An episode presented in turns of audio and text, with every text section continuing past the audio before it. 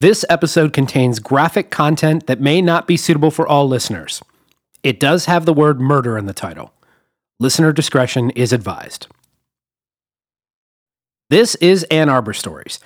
I'm Rich Reddy. It was Sunday, September 16th, 1951. Around 2:30 in the afternoon, when 34-year-old Pauline Campbell left her rooming house at 1424 Washington Heights beginning her 15 minute walk to work. She worked in the maternity ward at St. Joseph's Hospital, which at the time was on North Ingalls and Ann Streets, where the University of Michigan Nursing School is today. She took care of those tiny, brand new babies and their mothers who brought them into the world. She turned onto observatory, her white nurse's shoes squeaking softly on the sidewalk. Dressed in her bright white nurse's uniform, a raincoat draped over her arm because the evening forecast called for drizzle. She carried a red leather purse holding her wallet, a lighter, and a brown paper bag with her dinner inside. She finished her shift around 11 p.m. that night, gave report, and gathered her things for the walk home. It was dark out, but only a 15 minute walk, less than a mile. And this was Ann Arbor, not New York City. Pauline Campbell had been making that walk for some time, one of the benefits of living so close. She was cautious, not scared. So she started walking back home, her white nurse's shoes squeaking again on the sidewalk. She walked east towards University Hospital, then south back down Observatory, then east again on Washington Heights. Her place was about halfway down the block on the right, backing up to the Arboretum.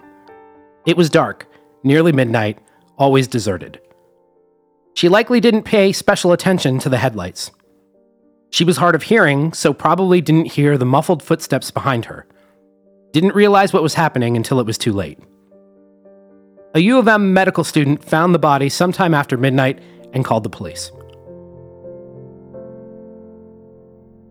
Three regular boys, born to three normal homes William R. Morey, 18, Jacob M. Pell, 18, and David L. Royal, 17. Pardon the middle initials, killers always get them. All three graduated from Ypsilanti High that spring were each doing okay for themselves. Morey was in his first week of classes as a freshman at Michigan Normal College, now Eastern Michigan, living in Ypsilanti. His pal, Pell, lived in Ypsi too, working as a mechanic. Royal lived 15 miles south in Milan, where he worked construction. All three boys still lived with their parents. That Sunday night, September 1951, started like most other nights for the boys. Pell borrowed his parents' two door 1948 Chevy Stylemaster Club Coupe, a big chrome monster that seated five. Picked up his friends, then the boys drove to Milan to meet a pair of wild girls that Morey was acquainted with. Maybe they got the beer first, buying two cases of Miller High Life, long neck bottles with gold labels. It didn't matter that they were underage. A number of taverns around Milan had no questions asked policies when it came to selling beer to minors which was great for regulars like Morey, Royal, and Pell. They cruised dirt roads, the radio playing Rosemary Clooney, Perry Como, Nat King Cole, Tony Bennett. They pulled bottles out of the cases one after another, popping the tops, joking, laughing, flirting. Pell drove while Morey and Royal canoodled with the girls. They parked near a cornfield in Milan, turned the headlights on, the radio up, reached into the beer case again and again and again, chucking the empties into the field. The wild girls weren't wild enough, and the beer was nearly gone. So the kids piled into the car, drove the girls home. It was still early, 11 o'clock. Morey liked heading to Ann Arbor some nights to cruise for women, some nights to steal hubcaps on dark and deserted roads near the Arboretum. That's where they headed this night, driving towards the hospital. All three varying levels of drunk. They neared the Arboretum, and Morey told Pell to stop. Rooted around in the back seat of the car, opened the door, stepped into the night. In his hand, he held a large rubber mallet, the kind used to bump out heavy car fenders without leaving a scratch. Pell brought it home from the shop to do some light auto body repair over the weekend. A 12 inch long wooden handle with a 4 inch wide head. Morey tucked it in the back of his belt and disappeared into the dark. Pell eased the car down the dark side street, lost sight of Morey. Knew what his friend was capable of. He parked the car and killed the lights. There they waited, windows down, radio off, while Morey stalked ahead in the dark. They probably saw the nurse he was following, dressed all in white, white uniform, white shoes. Morey hit Campbell so hard with the mallet that police found brain fluid spattered on the door of a car parked at the curb in front of her house. The first blow knocked her to the ground. It's unclear how many more were delivered before Morey dragged her body towards the street, hissing for help from his friends. Morey had her partway in the back seat before Pell protested loud enough to stop him, shoved the still breathing Pauline Kael out of the car and into the street, where she lay at an awkward angle. Morey snatched her red leather purse, climbed into the passenger seat, and Pell peeled away. Pell drove fast, back towards home, back towards Ypsilanti, taking Huron River Drive. Morey ransacked the purse. A cigarette lighter, a watch, $1.50. They tossed the purse off the second bridge on Huron River Drive, heading towards Ypsilanti, right by Superior Road. They tossed the empty beer cases too. Back on Washington Heights, Pauline Campbell lay in the street. She wasn't dead when police arrived at 12:20 a.m. Then Police Lieutenant Walter Krasny shined his flashlight on the bloody body, half in the street, half on the grass, and saw her head weaving from side to side. She was making noises, trying to speak. Krasny leaned close to her face, her face partly obscured by blood soaked hair. Asked her questions. Campbell had trouble answering, her words unintelligible. She died in the hospital soon after, probably around the time the three boys pulled into a truck stop in Ypsilanti, bought 94 cents worth of gas with the stolen $1.50, plus sandwiches and coffee to help sober them up. Not that you're feeling sorry for these three right now, but just in case, don't. Don't feel sorry for William R. Morey, 18, Jacob M. Pell, 18, and David L. Royal, 17. None of them confessed to police. None of them turned themselves in. None of them confessed to close friends about the murder. And two of them, Morey and Pell, had attacked a nurse four days earlier. Morey swinging a 12 inch crescent wrench at a university hospital nurse walking home late at night, not far from where they murdered Pauline Campbell. But Morey flinched, or missed his mark.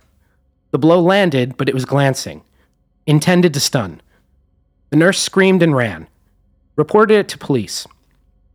It was this attack that Morey bragged about to a former Ypsi High classmate and friend at Michigan Normal, telling tall tales on campus to a sophomore who happened to be on probation who could really use the $500 reward and maybe a favor from the court. Daniel Bahi walked into Ann Arbor Police Headquarters at 3 p.m. on Wednesday, September 19th, with a tip in the Mallet murder. Two hours and five minutes later, the police pulled up to Doran's Chevrolet in Ypsilanti and arrested Pell. Across town, 25 minutes later, police dragged Morey out of the bath and placed him in handcuffs.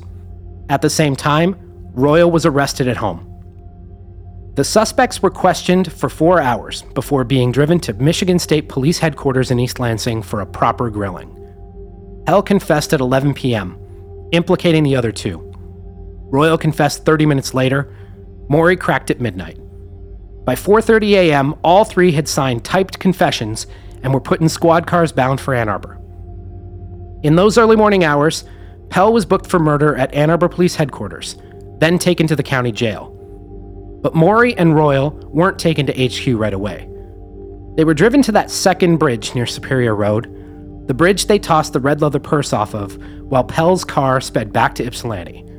Blood on the floor mat, upholstery, a blanket, a jacket. They stood on that bridge in 50 degree fall weather, the sun rising, burning off the morning dew. Mist shrouded the bridge, the two killers, hands cuffed in front of them, peering over the edge pointing vaguely to areas where the purse may have landed. Tired, dumb, shivering, stupid kids whose lives were essentially over. For whom this might be one of the last opportunities to be outdoors for any substantial amount of time while not surrounded by high walls, barbed wire, and men in towers with guns. Police never found that purse, and how they tried. To judge how the river may have affected it, investigators tossed similar purses off the bridge to observe their movement. purse after purse thrown over that second bridge at Superior Road. They did find the mallet at Doran Chevrolet, returned by Pell Monday morning after the murder. They also found one of the empty cases of Miller High Life, stained with blood. Despite the confession, the defendants forced the case to be brought to trial. Jury selection started on Halloween Day, 1951. There was snow on the ground. The 14 member jury, seven men, seven women, were selected after a lengthy search for people who hadn't heard about the case or already formed an opinion. All but four jurors had children of their own. The courtroom was packed each day. The story was the buzz of Ann Arbor. It made national news. Curious teenagers, many former classmates of the boys, skipped school to find a seat in the courtroom and were written up for truancy after their pictures appeared in the newspaper. The three mothers, Mrs. Morey, Mrs. Royal, and Mrs. Pell, sat in the courtroom weeping often. They had raised their sons to be good boys, given them every advantage. The guilt and shame of what ifs. How could such a quiet community raise such heinous killers? Signed confessions were probably enough to put them away. Add police testimony and the autopsy, and it was a pretty open and shut case. The defense didn't try to argue innocence, just mitigate the sentence. On the stand, Morey claimed not to have remembered the fatal blow. Didn't know if the mallet made a sound when it crushed Pauline Campbell's skull, or how many times he struck her. Morey stammered and sobbed, his voice breaking. He said he drank 10 or 11 beers that night. At one point, the prosecutor asked him to examine the rubber mallet used to end Pauline Campbell's life. When Morey declined to take it, the prosecutor tossed it into his lap. The teen recoiled like a bag of poisonous snakes had been dumped on him, shoving it to the floor where it bounced hard, resting on its side. The three were found guilty on November 14, 1951, charged with feloniously, willfully, and with malice aforethought the murder of Pauline Campbell. Nine days later, Morey and Pell were sentenced to life.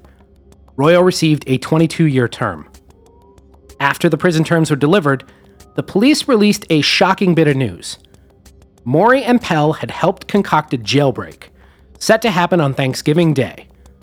Together with three other inmates, they'd fashioned a workable jail key out of a coat hanger and planned to fly the coop before sentencing. Yet again, someone ratted them out. None of the men finished their sentences. Pell and Royal were released sometime in the 1960s for time served and good behavior. Morey received special attention from then Governor William Milliken, who commuted his life sentence in 1970, making him eligible for parole. Morey met before the parole board that June after spending more than half his life in prison. He was a model inmate, earning his degree, starting a prison blood donation program. Nothing like the kid who killed the nurse. He smoked and wept for most of his hearing, and then was released, moving to Arizona to take a job as an accountant. Morey's parents both still alive. A 37 year old man who hadn't tasted freedom since Harry Truman was president before Alaska and Hawaii were admitted to the Union. William R. Morey, then 18, now 37, walked into prison with Johnnie Ray and the four lads atop the charts and sat in the back seat of his parents' car, the Jackson 5 on the radio while they drove home. But at least Morey has a story after 1951, even if we don't know it. The same can't be said for Pauline Campbell.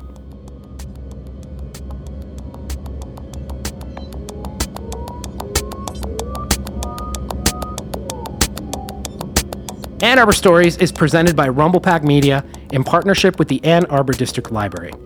This episode was written and read by me, Rich Reddy, with recording and sound production by Brian Peters. Thanks as always to the Ann Arbor District Library and their amazing archive staff who continue to help us locate and research these stories.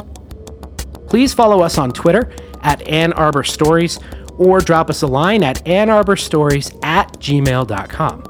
We'd love to hear what you thought of this episode or any of the previous stories we've told. Thanks again for listening.